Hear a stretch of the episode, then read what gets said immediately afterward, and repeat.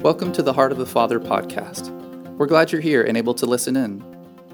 We're praying the Lord will speak to your heart through this message and that you be transformed more and more into the image of Christ.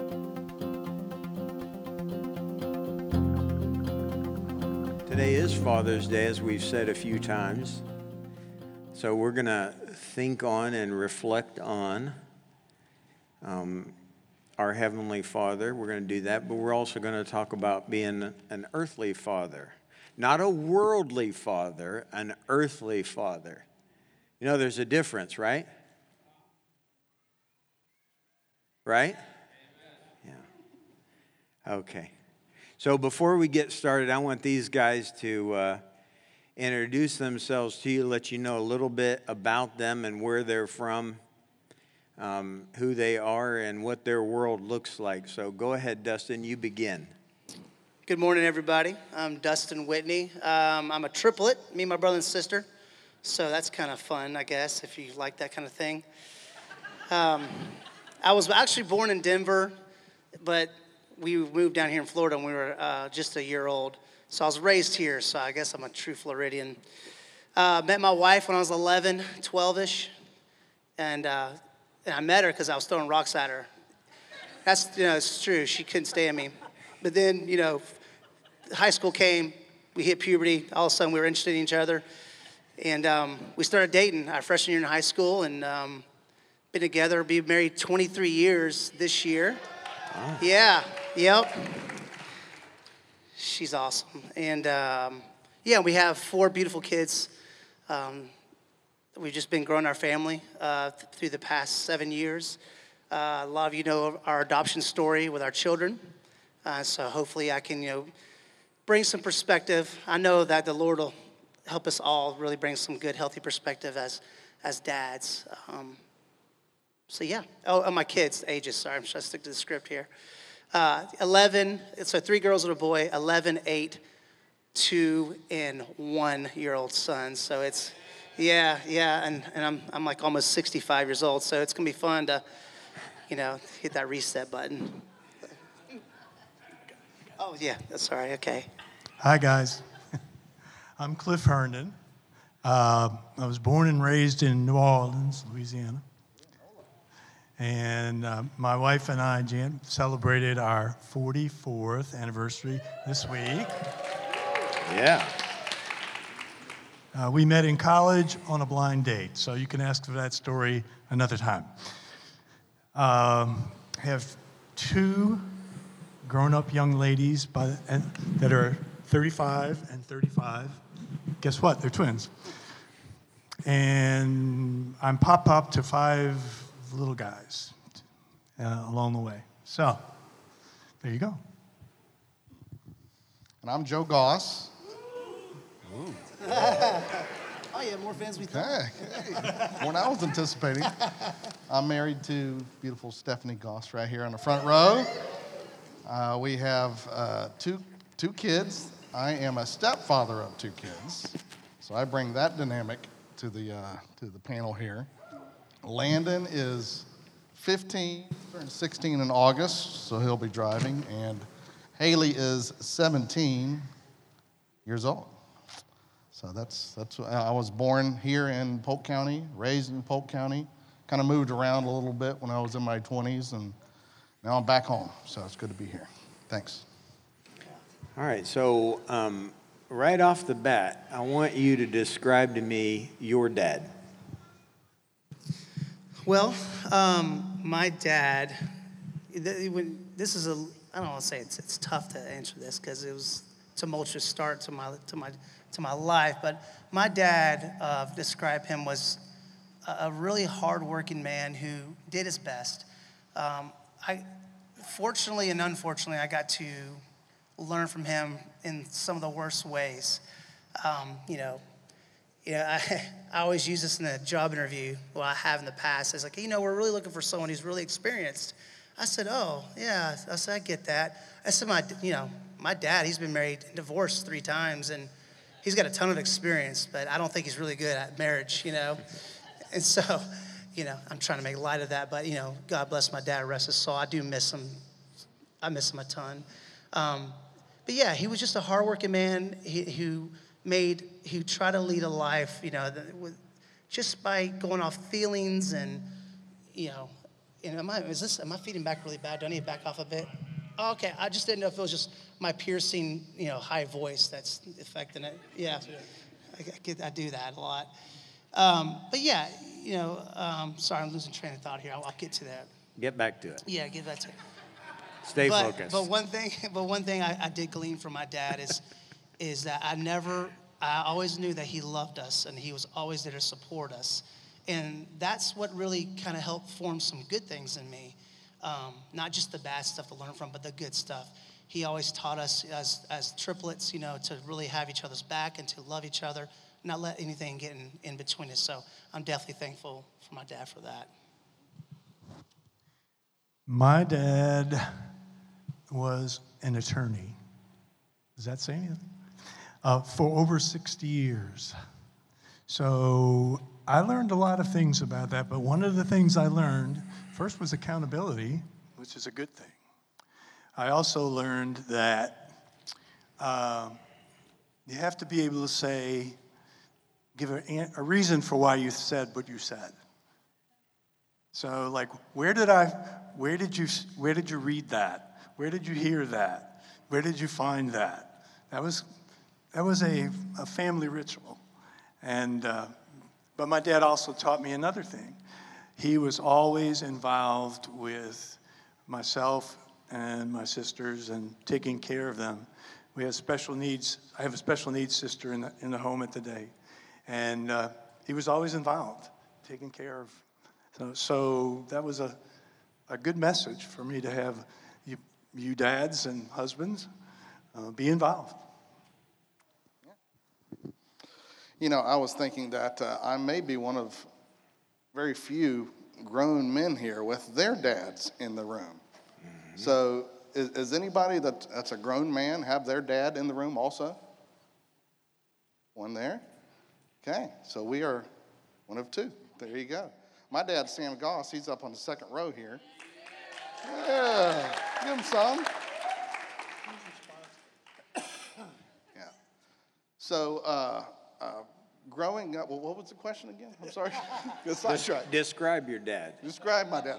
He's uh, wearing a, a, paisley shirt. He's got, he's got uh, some glasses on. He was a, uh, was always a hard worker. I always remember that from him. And uh, even to this day, we get to work together also.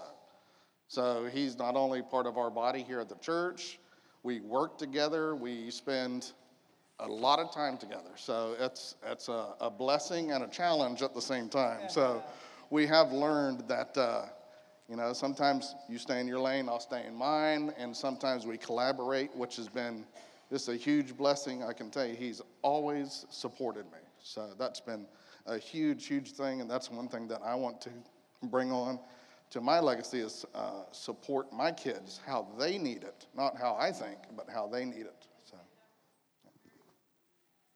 um, so tell me maybe what one or two things are the best about being a dad. The best about being a dad, from my perspective, is you know, me and my wife, we um, we spent the first 15 years of our marriage, just us, you know, and there's some infertility things there, and I won't get into that. But, but the Lord made us becoming parents the way He did, just that much sweeter. And that's what I love about being a dad is, is it's, an, it's an awesome reminder of how, you know, Jesus adopted us into his family, into the kingdom, right? And, and, and yes, our story of me being a dad. My story is maybe a little unique to some, um, but at the end of the day, it's the same purpose, right? There's not a higher calling than being a parent. Um, and that and I take that responsibility, even though you see me jumping around and making jokes like a little clown, because I am. Um, but I am a proud papa, and I take I take being a dad very seriously. I take being a husband very seriously, and that's you know having that responsibility, Dave, is is what I love. You know, the Lord is allowing me to bring up the next generation for his kingdom. That's what I love about it.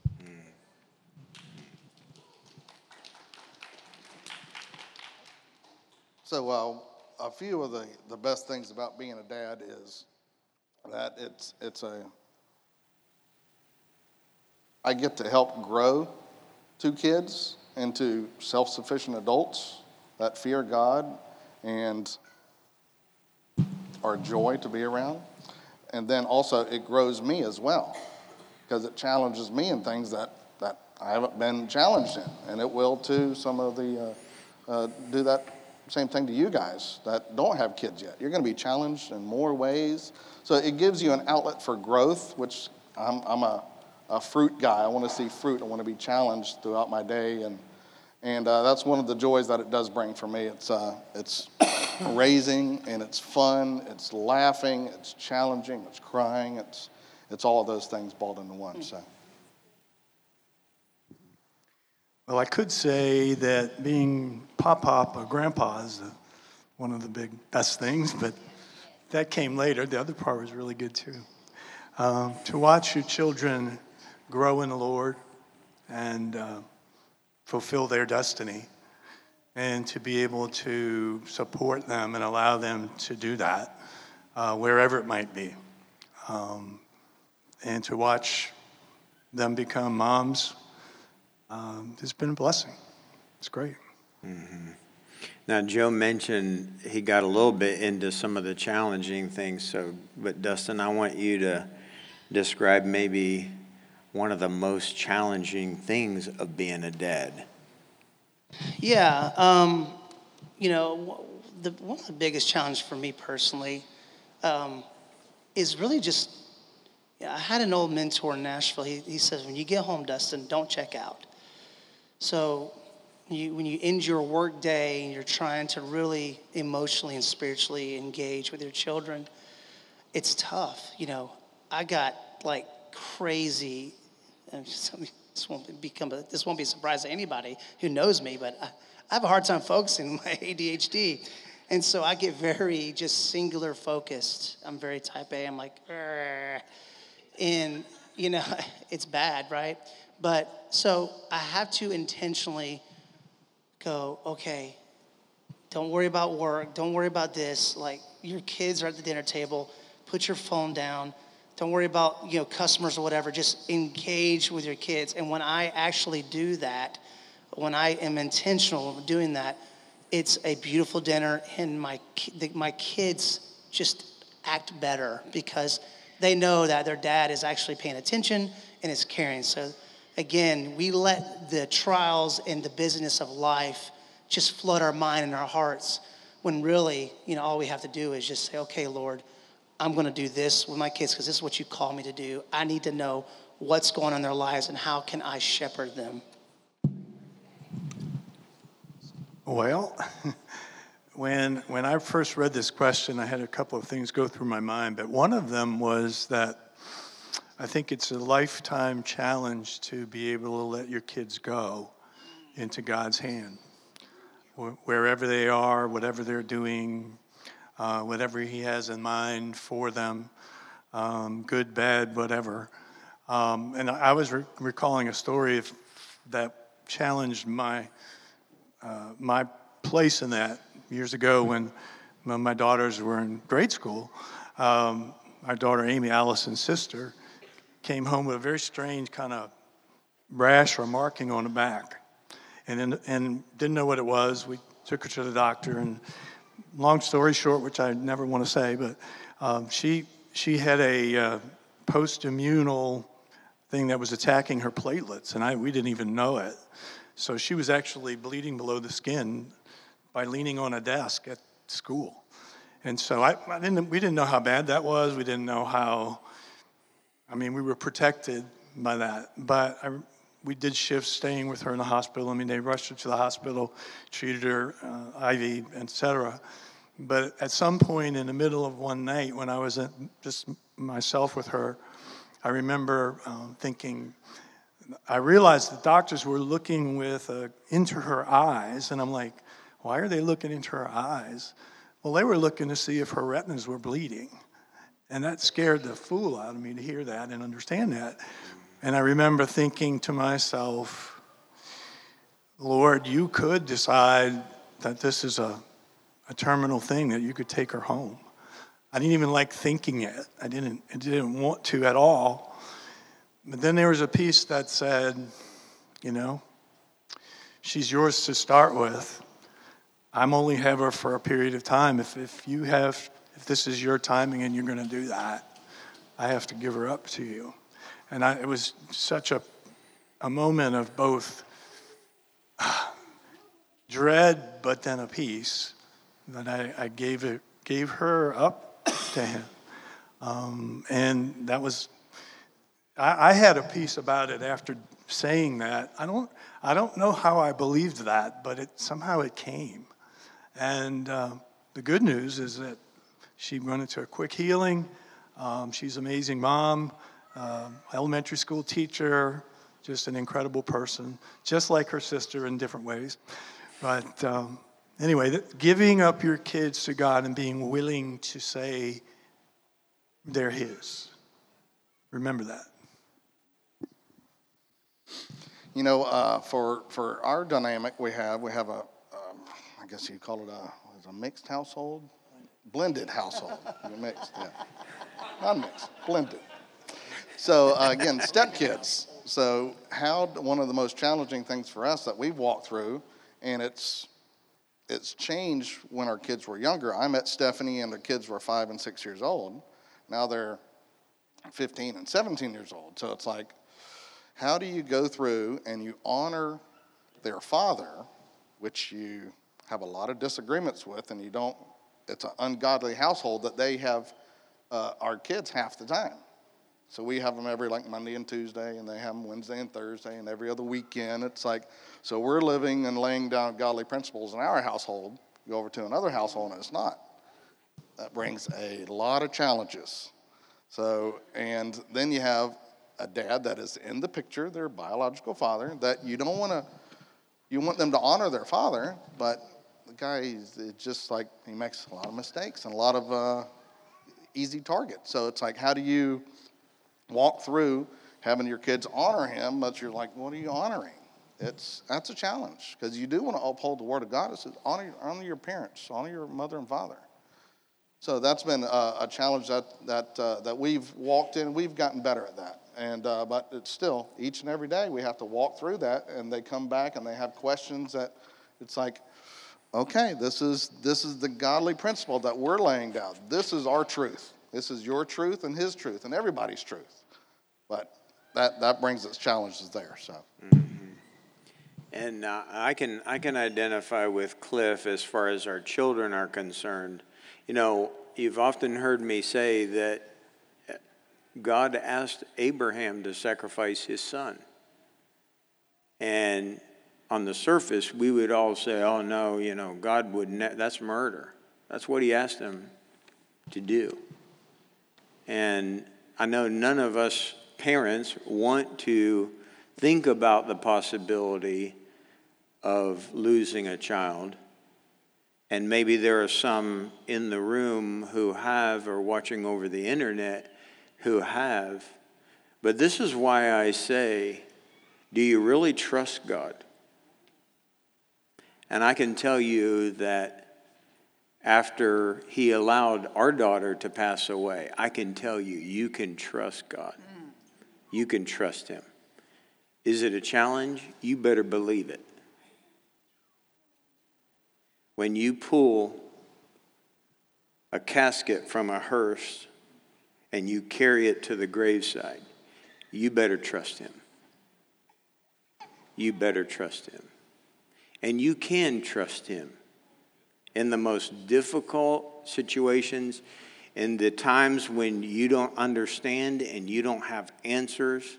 I remember telling the Lord while I was walking to the gravesite, this isn't right. This isn't fair. But I still trust him. I still trust Him. This is why our spiritual walk better be strong and we better have a backbone. Because not everything in life is fair or right, but He is, and you can trust that. I can attest to what Cliff has said. Um, moving on, How do you manage being a husband, a father, and a provider of your home? Joe? Want to take that one? Just keep it real. I've, I've gotten better. I don't have it down yet, but I have gotten better. You know, I, I have a, a business, I'm an entrepreneur, I'm a father, I'm a husband, and sometimes life, they blur those lines. And, and I used to have a very hard time shutting it off, coming home from work, stressful day, and I would just like, especially when our business was smaller and I was, my phone had to be on, you know, so it was like, how do you be at the dinner table and your phone's ringing and you're like, there's six guys waiting for an answer, and it's like, that's just six, 25, $150 an hour. It's like, you know, it's just adds up, and you start to think about all these things, and then you're trying to give your, attention, your kids attention and your wife, and it, it's, it's very challenging. And what, what I have done to get better with that is just, just to be able to like compartmentalize it. And all right, five o'clock, I have to transition to my, my second responsibility of the day. Not in that order, just second responsibility Oh, of the day. that's why you don't answer my phone call. Yeah. Moving on. I didn't know you had a cell phone. Yeah. I don't give that number out very, very easily. huh? Hey, I, I have a microphone over here, so But no, that, that's a challenge that, that I give it, that's grace. That's where grace comes in. It's like you tell your kids and your, and your wife, I'm not going to get it perfect. I'm not. But you see my efforts, and you see I'm going after this righteously. And if you are going after righteously, they can't dispute that. They can't say, no, he's not. No, he is. He's making efforts. I'm, I'm not perfect, but I have a model that is perfect that I'm going after. So. That's good, Joe. Uh, I'll just quickly speak to that as well. I, I, I you know, can relate to you a little bit there. Uh, you know, having still having a corporate job, having a business, serving on the worship team. You know, you know, the kids and and my wife. I just would like to take a minute to honor her. She's she's yeah, yeah Casey, babe, you're the best. Um, you know, she's going therapy. You know, because you know we have some special needs with our son and with Taylor, and she's constantly going to therapy three to four times a, a week. You know, not to mention, you know, I get to you know talk to people, you know, and on sell stuff and make deals, and while she's literally trying to rein herd in butterflies, you know. Um, but to, to, to Joe's point, I still feel the mercy and the grace of the Lord, you know, over our life, even though could there be some pruning in our life, in my life personally as a dad and as a husband? Absolutely. And I think that will bear some fruit. And I've been challenged lately to get into that season of pruning. So I know that's coming because at the end of the day, the Lord has called me to be a husband and a father first, a son of the house, you know, and, and, a, and a man of the house he's given me to steward. So I had to remember that, that this is the calling of the Lord. And if I keep that front and center and I keep focused on that, you know, and just keep abiding with him, everything else is informed. Everything else just is kind of just informed and it's there because I'm just going to walk with the Prince of Peace. So uh, I, am with you, Joe. That's, that's good stuff the way he said that. Okay. Next question. Let me let me just say, uh, father, husband, provider. Same thing's true with mother, wife, stay-at-home mom, or work working mother. Grace. We've got to extend grace. We have to. It's been extended to us. Okay. So we have to extend it to our spouse. Um, Go ahead, Cliff. I was just going to say, I think that having, honoring your, your wife and your marriage uh, within the family uh, over work, over, over your kids. I mean, that sounds, that may not be popular but to say, but you got to, your wife has to come before your kids. But in coming before your kids, they know how, they learn how to treat each other and how, to, how they should be treated in their lives. In talking about um, being a, a successful father, obviously, you know, there's none of us here that have arrived by any means. But what are some things that we can do um, for our kids, with our kids, to our kids, that are puts us on the road to being a successful father. Go ahead. Yeah, personally for me, and I think I could. I'm, I do not want to speak for every father here, but I'm, I'm kind of going to. Um, I really strongly believe in, and this is just for me doing this. When I and I mentioned it already, when I take, if I'm intentional, our kids long for affection and time with us. They want to know that they're cared for and they're loved. That they're just not a cost center, right? And we're just providing and paying that cost center off every month, every week, whatever. Tax deduction. Yeah, tax deduction. Yeah, all those tax deductions are great. you love them, love the TDs, but um, but uh, sorry, Dave, I'm, I'm so sorry. Um, stay focused. Stay focused. I'm as straight. All it takes just a little bit. Um, but you know, if we if and look, this is uh, and I'm preaching to myself, y'all. Okay, I'm being very vulnerable up here. This is something that I've struggled with in not being able to turn things off, like Joe mentioned already, you know, having that, that work mode. I'm a provider, provider, provider. Yeah, look, it's, it's wonderful that you provide for your family. But if you're not providing the spiritual, emotional needs and those mental needs for your kids, forget about it. Money doesn't mean anything, okay? Right. Doesn't mean anything at all. Um, I know a lot of kids who are provided for financially and they're miserable and they have no relationship with their mom or dad. I guess I would, I would just say start early uh, with your kids. Um, start setting up an opportunity. I was talking to somebody this week, and I'm going to stand so that I can say, Hi, son Dustin. And I could talk to Dustin like my son there, but if I'm down here with him and looking him in the eye and uh, have, doing stuff that asking you what you're doing and being involved in what you're doing, mm. it starts the cycle, I believe, for them to be able to come to you later. It might not seem like it when sometimes, but it really does makes you uh, a person at their level. I'm not saying maturity. Hopefully, well, uh, fair, but no, we have to be fun. We have to be fun.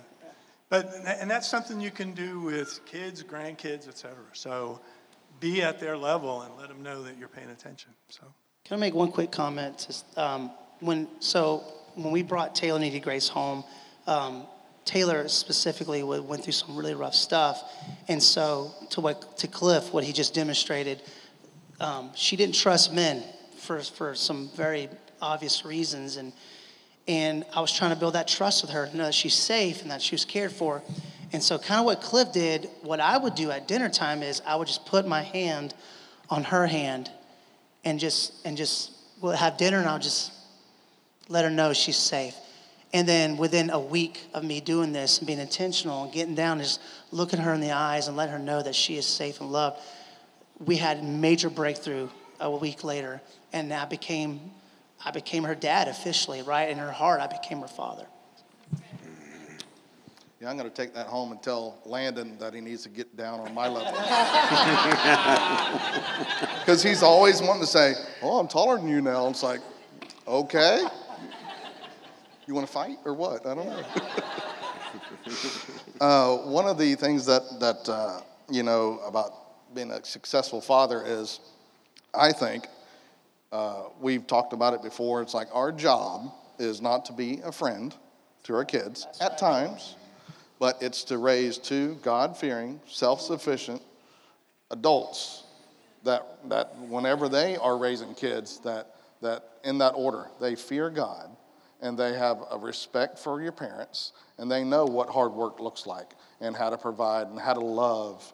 And, but it's one of those things where you don't see it right out of the gates. I don't see my, my fruit right now. 10 years, I will. I see some of it. But whenever they get to, they are an, an adult and they model that life that we've showed them, I think that's when you see your fruit and you see the success. One of the things that we, uh, rules we had in our house was we were never allowed to go to bed upset or angry. So when the kids were teenagers, we had a curfew I know to some of you that's a foreign word. That means be home by a certain time. And so they would be hanging out with their friends, which is fine, godly friends, which is fine. And um, it would come time for them to be home. They were never allowed to be home a minute late. I know you all find that hard to believe. They were never allowed to be home a minute late. Whether their hanging out with their friends was done or not, they needed to be home. You're not going to run red lights to get home because you left late. And they would be upset with me. And our rule was if you're upset, you come, when you get in the house, you come, I'll be in bed by then, maybe an hour or two, already asleep, but you come and you get me, and we'll go in your room and we'll talk it out. We'll talk it through. And that happens on several occasions where I would be sound asleep, and uh, one of them would come in, they'd touch my foot, wake me up. Hey, I need to talk to you in my room. We knew what that meant. I would go in there and I'd lay down on their bed and we'd talk about it. And they obviously would be upset because, you know, I made them leave their party early. Well, I didn't schedule that party for one. So that's not my fault. Right? Is that my fault? Well, there was. There was a time, and I know y'all will probably laugh or roll your eyes. There was a Bible study that went too late for curfew. For curfew. But in so doing, I feel like we were able to teach them how to resolve conflict and differences of opinion, not go to bed angry, which creates more problems, doesn't it, parents? Yes, it does. So, anyway, that was one of ours. Um, how do you guide your children in truth while also being supportive of and encouraging their authenticity and their individuality? Uh, uh, Allison's there to correct me if I'm wrong about this, but okay. Um, no, I, uh, we had a particular challenge because we had twin girls who were together a lot. And so to encourage their individuality um, was an interesting voyage, but we wanted to make sure that they were, saw that they were unique. They were not just those girls or those twins. And that's an, I mean, sometimes that, that's uh, unfortunately uh, one of those twin stories that you hear out in the world is like, whatever, I'll leave it. Uh, but but they, she and her sister are very different, and both in pers- personality, both in vocational choices, both in their way of doing things, and you want to help them to understand that they're not going to be good at everything. And just because your sister's good at one thing doesn't mean you're going to be, but you have your own thing that you're going to be good at. And, I, and we want to acknowledge that for you. So, um, but, it, but it's important to find those things that your children are good at and to let them know that somebody else notices that. Uh, sidebar, discipline wise, discipline is not punishment. If you find things that kids do well, let them know. Because that's, that's the other part about helping them to shape their behavior to be good Christian men and women. Mm-hmm. Do that. So, we talked a little bit about connecting emotionally, but let's move on to another topic, and that's fatherlessness. Being fatherless is such a norm in our culture. What encouragement do you have to give to those whose fathers are not involved in their life? Um, this this really popped out to me a little bit because although I, you know, I did have a, a, a dad present, there was, you know, so there's a lot there uh, that I won't get into. But, you know, I, again, I'll go back to I honor my dad, even, even posthumously, if, you, if that's the right word to say that, uh, as he's already passed, and I do honor him, I love and miss him. Um, I lost train of thought here. I'm so sorry. Let me Being get back. fatherless. Yeah. So yeah. So there's a lot again that I mentioned earlier that I've learned from him, good or bad or ugly and different. But I want to encourage what's really what really helped me, especially when I had those issues um, with acceptance, right? And always trying to find approval of man. I beelined to someone like a Barry Nichols or a Dave Vespa. You know, I said, hey, look, I need a spiritual father. I need, I need fathering. And, and I'm, you know, I, I just turned 42 and I still need and long for that and have that, thank, thank the Lord. But, you know, on the flip side of that is, is now I'm thinking, okay, who can I father as well?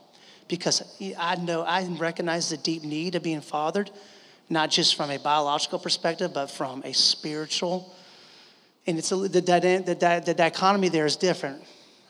And we could talk about that for an hour. But I just want to encourage you, young men, especially that has absentee fathers, do not be, put yourself out there. Trust the Lord. Say, just pray. Say, Lord, I need fathering. You and then someone I can connect with, and I promise you, He will provide every single need there.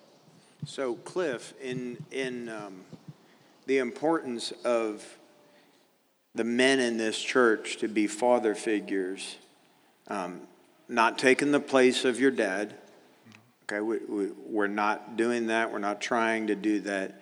But we're just offering spiritual to be a spiritual father.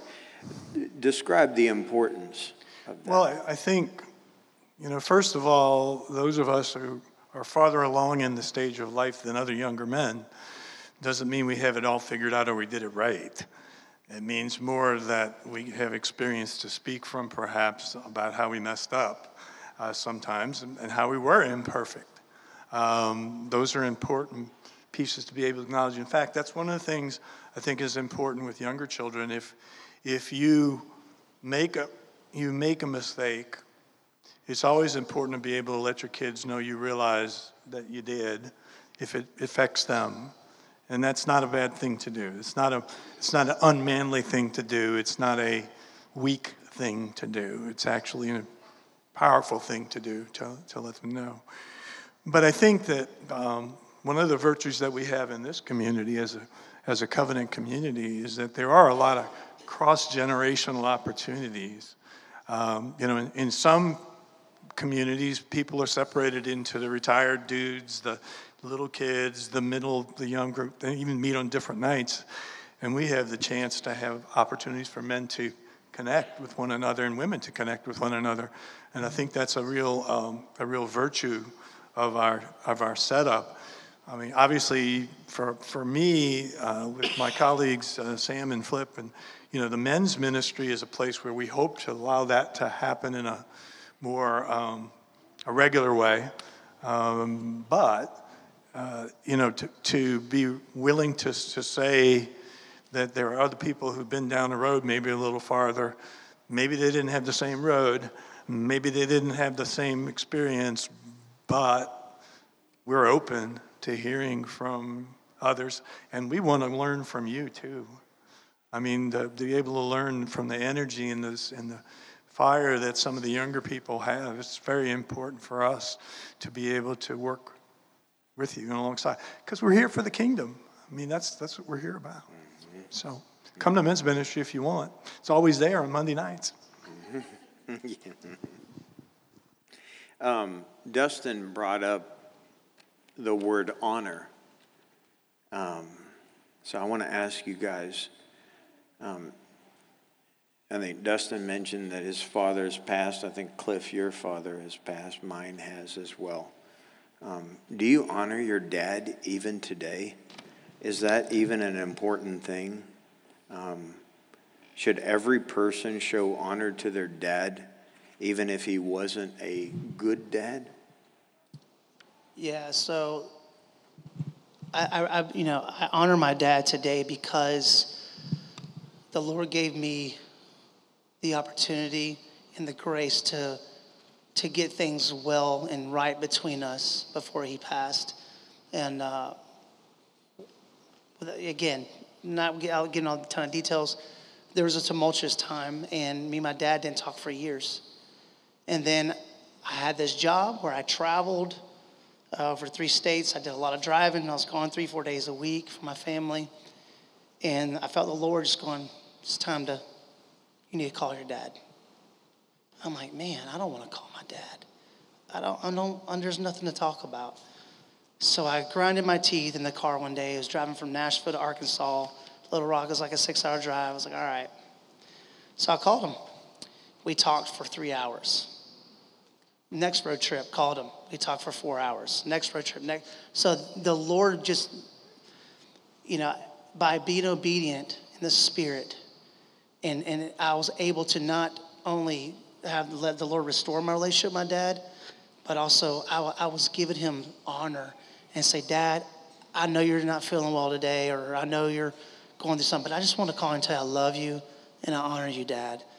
And I just felt the Lord's presence just get more and more powerful in my life just by virtue of just just being obedient and doing that. And so I think I'm able to honor my dad today because I was able to do what the Lord told me to before he passed. So let me let me define this word honor. It's to show respect or give credit to, show distinction, to treat with high respect or to show recognition, um, to show dignity.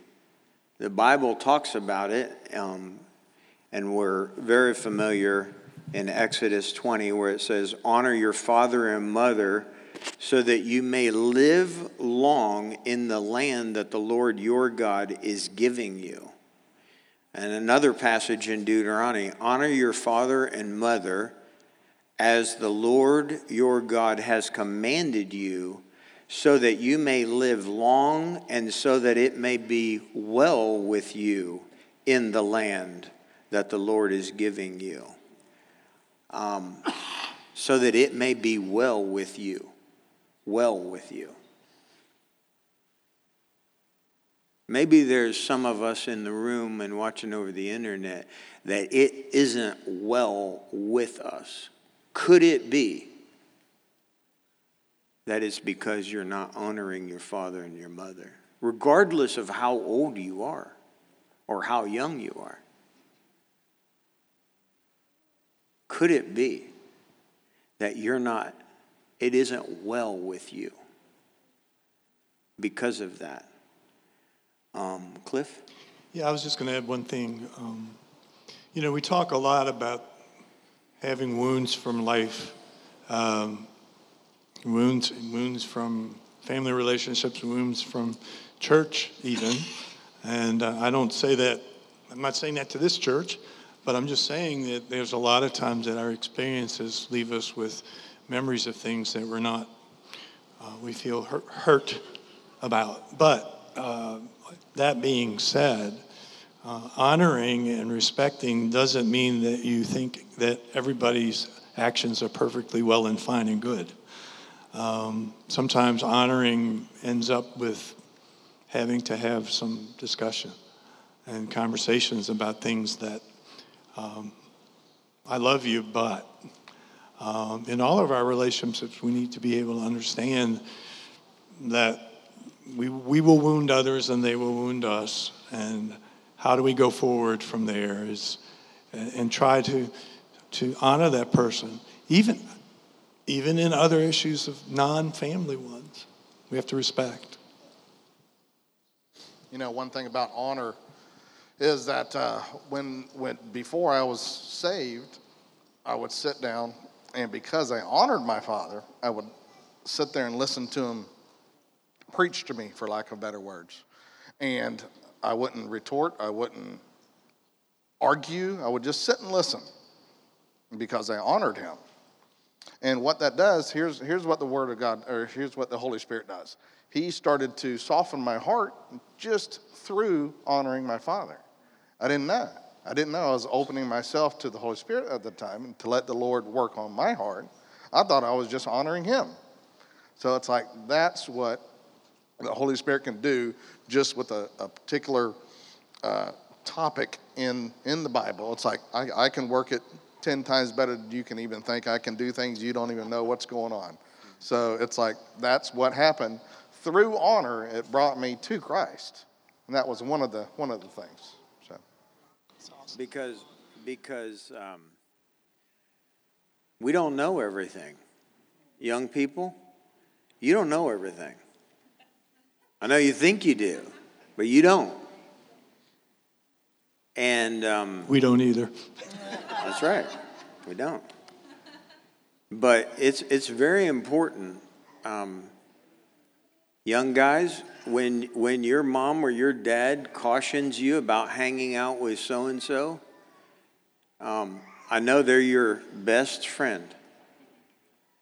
But in the years to come, you'll be glad that they didn't remain your best friend, that you honored your parents. And, and young ladies, you know, you're, you, you found the dream of your life. And you went and you talked to your mom and dad, and they said, uh, this concerns me, this concerns me, this concerns me. I hope you take that to heart. Because if you continue that way, you'll give your heart to this joker. Did I say that in church? That's good. Yeah, yeah, I did. You'll give your heart to this joker. You'll want to marry this joker. And here's the deal you'll want your dad to walk you down the aisle and give you to this joker. and then within weeks and months, you'll come to your mom and dad and cry over this joker.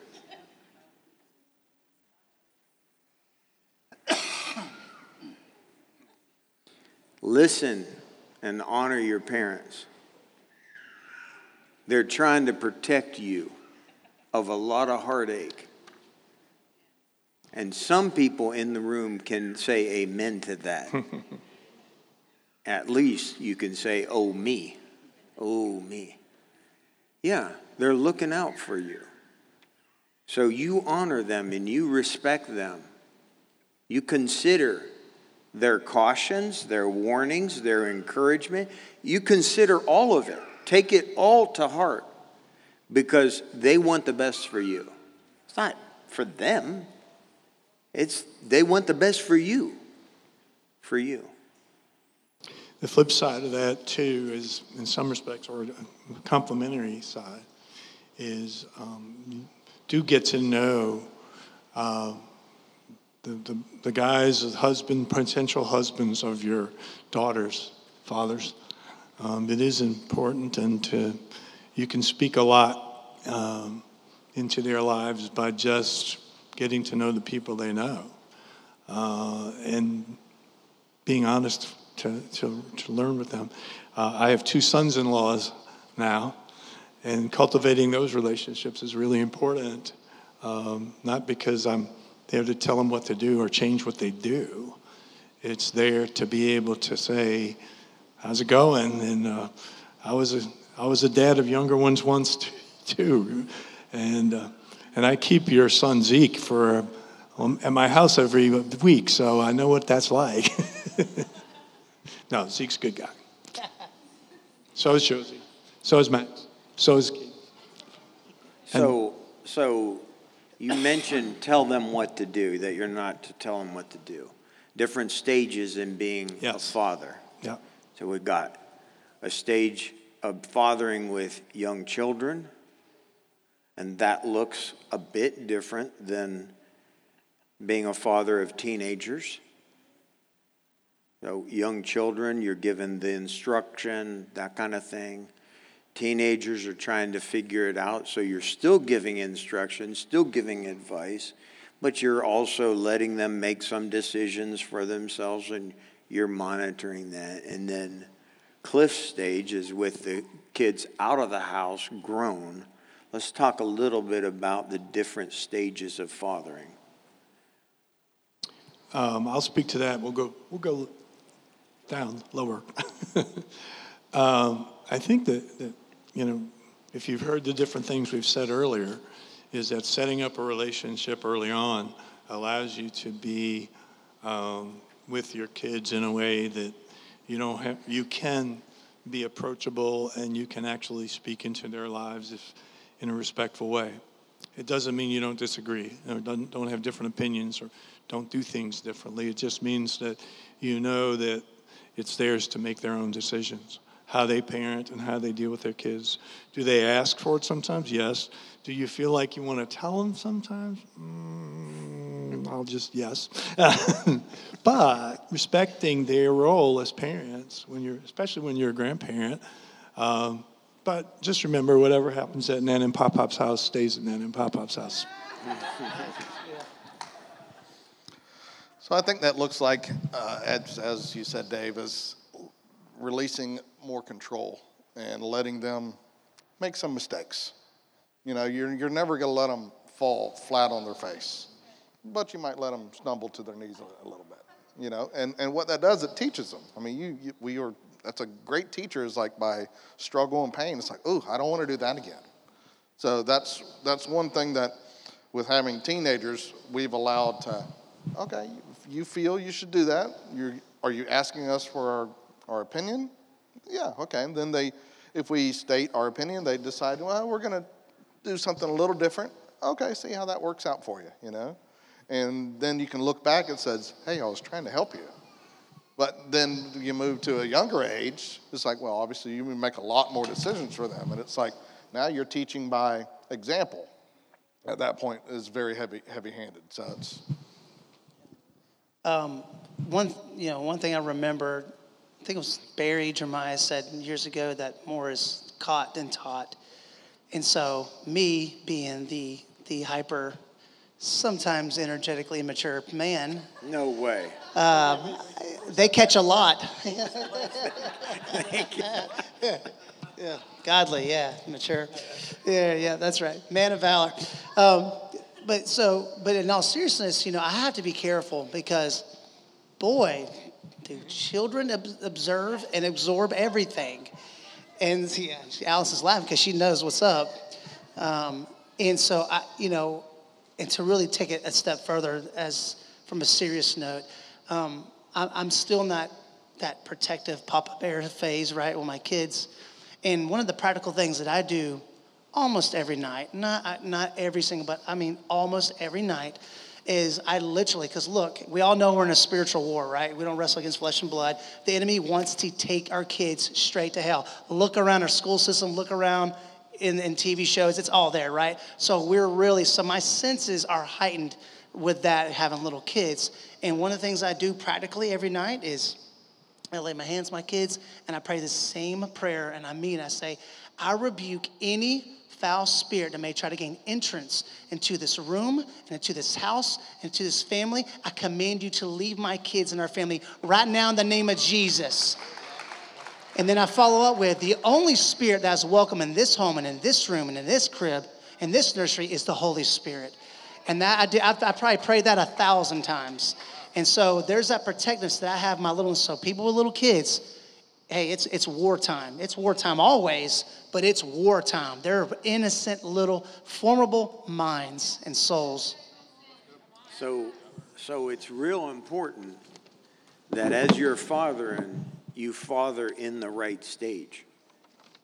Okay? It's not going to be real great for you to call your grown up child across the nation and tell them, you know, Make sure that you brush your teeth. That's the stage he's in. I, I hope, Joe, your teenagers aren't don't need to be reminded to brush their teeth, but maybe. Sometimes I gotta be reminded. Okay, just just touch on it, Joe. But but you see what I'm saying? Don't don't be like that. Adjust yourself. My kids are out of the house. I see myself as a coach. They're in the game, they're playing, they got to play the game. They got to run the plays, they got to make the decisions and all that. I'm the coach. They, I can warn them, I can caution them, hey, go this route, do whatever, throw it, whatever. But they, they're in the game. They have to play the game.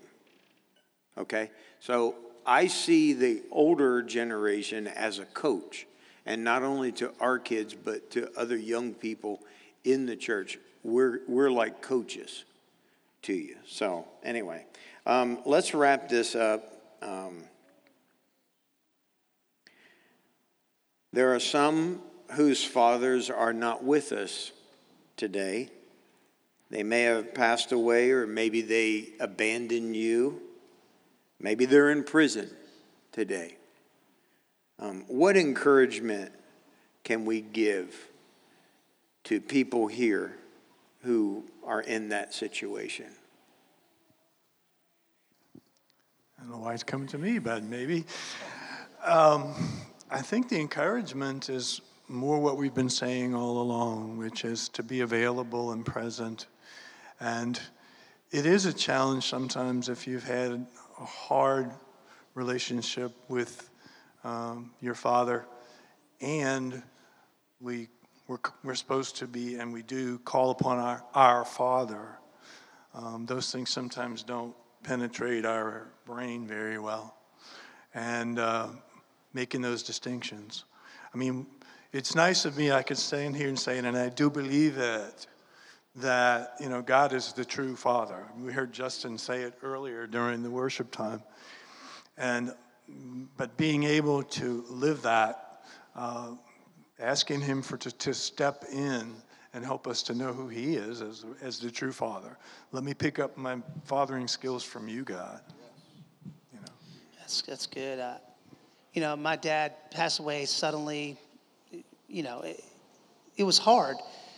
Um, but what really, and just uh, I'm kind of echoing the same sentiments Cliff just said when I miss my biological father, my earthly father, and, and I feel the pain of that loss, every time I say, Lord, I thank you. I thank you that you are my heavenly father and that you are here with me and that you brought the comfort for me and for everyone. It, I'm telling you, as simple as it sounds, it's powerful. When we call on our heavenly father, he really covers and heals all pain. Um, you know, and, and also something practical, you know, I, when we actually choose to serve um, out of, you know, out of pain or out of darkness or loneliness, um, it something unlocks in our spirit. And let me just kind of give you a quick story where I'm going with this. There's a lady named Candy Christmas in Nashville, Tennessee. Her name is Candy Christmas. That's her name and she lost her marriage fell apart she became very depressed and the lord told her says candy go make you that big old pot of gumbo that everyone loves and you go down to the bridge in downtown nashville and feed the homeless people. And she's like okay lord i'll do it. She made a pot of gumbo went down to the bridge. I don't know 50 100 homeless people there. Today, she feeds 2,000 homeless people and kids every single Tuesday night underneath a bridge and gives away over 500 bicycles every single week. And then they're going to do a documentary on her life. So, to the point why I'm saying this is I, I am being challenged at this very moment and really recently in my life. I don't have my earthly father. And there's young men who don't have their earthly father because either prison or away. I want to pour and get into them like I have spiritual fathers pouring into me. It comes right down here and out like that. And, I, and, and I'm, I'm encouraged and inspired by how when we serve like Jesus served, things start unlocking, not just in our lives, but in all the lives around us. So I just want to encourage everyone with that. So there may be uh, some in the room today that the Holy Spirit is speaking to you to contact your Father. And you may be like, well, I don't know what to say, and it's been years, and, you know, uh, whatever. You pray and you ask the Holy Spirit.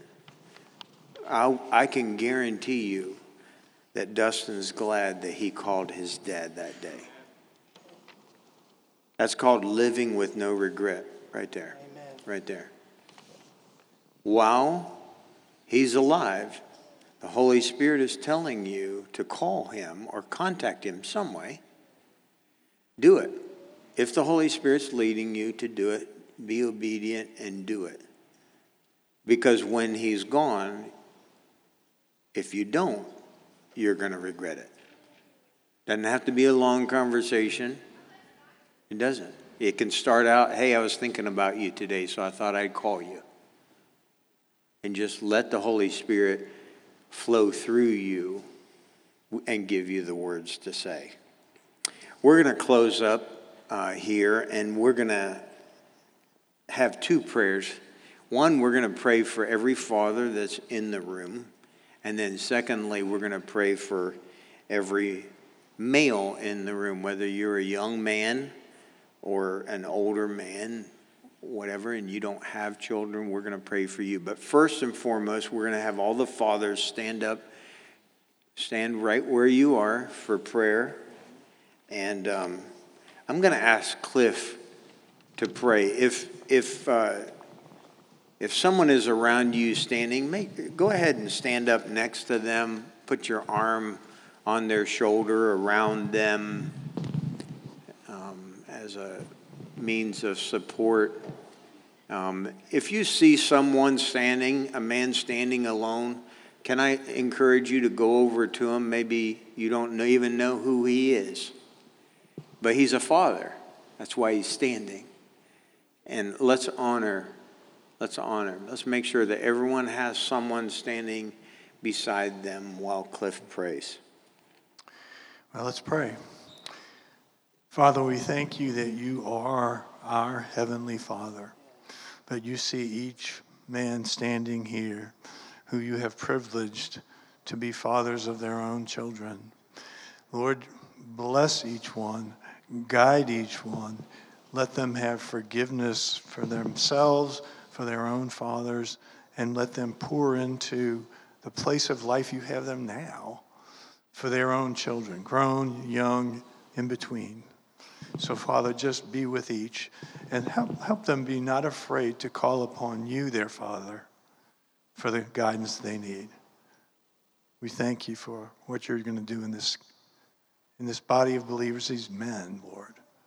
In Jesus' name. You may be seated. And now I'm going to ask for males, boys, and men, young men, older men who are not fathers, I want you to stand for prayer now. And I'm going to ask Dustin to pray for them. Um, make sure that everyone has someone near them. Go ahead, move over, take some time, move over to them, stand with them, praying for our future fathers, our young men, mainly to be godly men. Go ahead, Dustin. Heavenly Father, Lord, I just thank you. I thank you for these future fathers, Lord, that are, that are represented in this room today.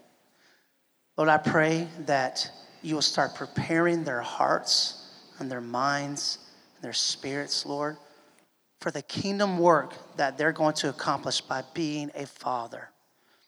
Lord, I just pray for fresh revelation over their, over their minds right now. I pray for just a fresh word for them. And if there's any fear, any anxiety, we rebuke you. I just, ooh,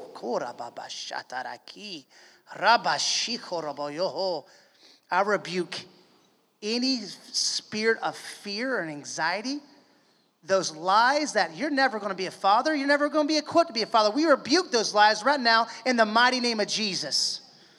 Lord, I thank you, Lord, that you've prepared every man that you've called to be a dad. They are being prepared this very moment. So we thank you. I pray for confidence in you, Lord, will reign supreme in their heart, that they'll trust you fully. And Lord, help me, help Joe, help Cliff, help all the current dads to pour into these young men, Lord.